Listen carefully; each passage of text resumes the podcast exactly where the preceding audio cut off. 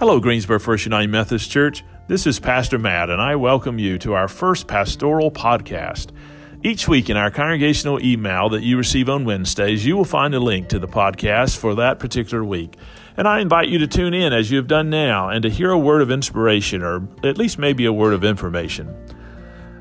I continue to uh, covet your dreams and visions that you have for Greensboro First United Methodist Church and for you to share those with me in an email or maybe a text or a letter or a phone call or come by and see me and tell me in person. I'd love to hear from you and I'm looking forward to that as I've listened to church leaders, there were four concerns that they had that weighed heavy upon their minds. And uh, one of those we've already addressed about finances. And that video is on the website that you can go and watch if you've not already done so.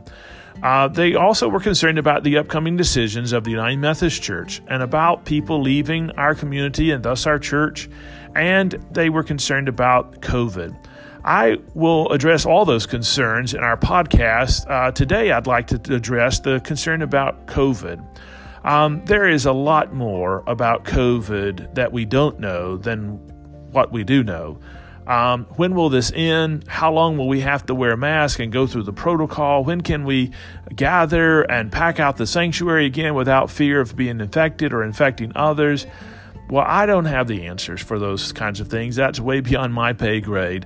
Uh, what I do know is that we want to be safe rather than sorry, and that we will love our neighbors and care for our neighbors and do everything we can to um, keep everyone safe. And uh, however we may be inconvenienced, uh, we will be glad to do that because we love our neighbors and we want to be uh, safe rather than sorry. What I do know is that this experience that we've been through and that we are going through will lead us to new places. Um, I'm reminded of Richard Rohr when he talks about order, disorder, and reorder as a way of growth. And he says that order, disorder, reorder are absolutely necessary if any real growth is to occur. Uh, something has to push us from our comfort zone. Something has to get us out of those ruts that we get in. Um, something has to cause the order of our life to become disordered and, and an upheaval in order for us to truly make changes and to grow deep.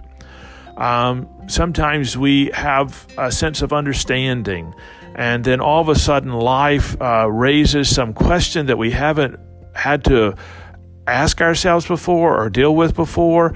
And we go searching for wisdom and for knowledge and for understanding, and we grab that. Uh, we've gone from order to disorder back to reorder. Um, sometimes, uh, while we're living life, uh, something throws us off our game. Some disease or some disease or some disruption. Uh, and it causes us to have to, to find our footing again. And we go searching and we grow into a new understanding, a new place to stand. In the Christian faith, we would talk about that in terms of Jesus' life, death, and resurrection. Uh, we know that there can never be resurrection without death.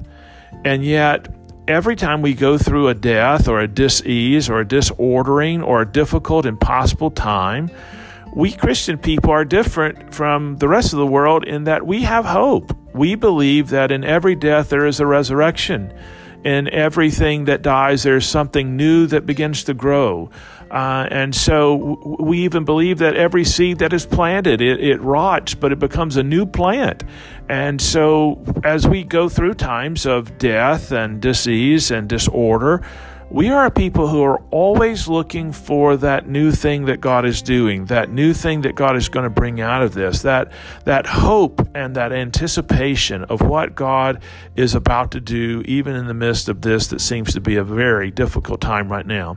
And throughout the Bible, there are so many examples of uh, a person or people finding themselves in the midst of a problem or suffering or a situation that just pushes them uh, from where they have been and it pushes them into a deeper trust of God and a deeper understanding of God and a deeper understanding of God's faithfulness and God's love.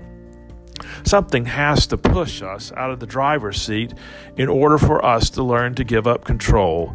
Um, we don't do that willingly. We have to be pushed out of that. And although nobody likes death or destruction or disorder or suffering or pain or any of those things, uh, we just know that those things are necessary if we're ever to get to resurrection. What we do know is that we love resurrection. We love new life. We love new things.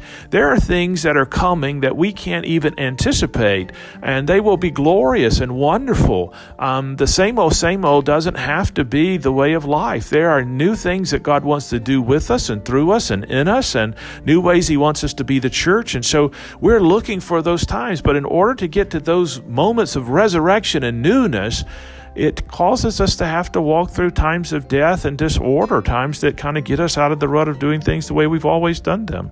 And so um, we are looking for that sense of uh, resurrection in everything and at all times. Uh, I know it's true in my own life. Uh, the times of my deepest spiritual growth have been during times of working through times of trouble, suffering, and just not understanding what was going on around me.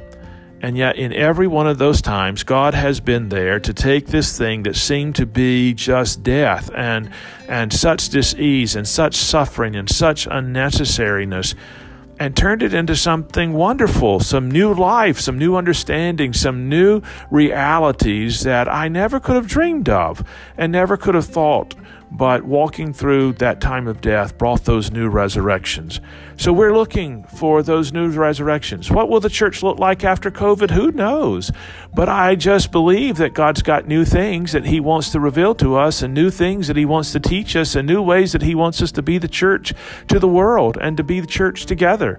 And so I look forward to looking for those resurrections. So I hope that your heart will be filled with hope and will be filled with anticipation of what God God is doing and the great things that God will do as we go through this and as we get to the other side, the new ways that we will be instruments of God and ministers of God and the people of God to this world. Well, I hope that that maybe gives us a different understanding. I sure hope it gives us some hope. And I hope it even opens our eyes with anticipation to look and see what is God doing? Where is the new life coming up all around us? And uh, I think we will not be disappointed, for God is always faithful.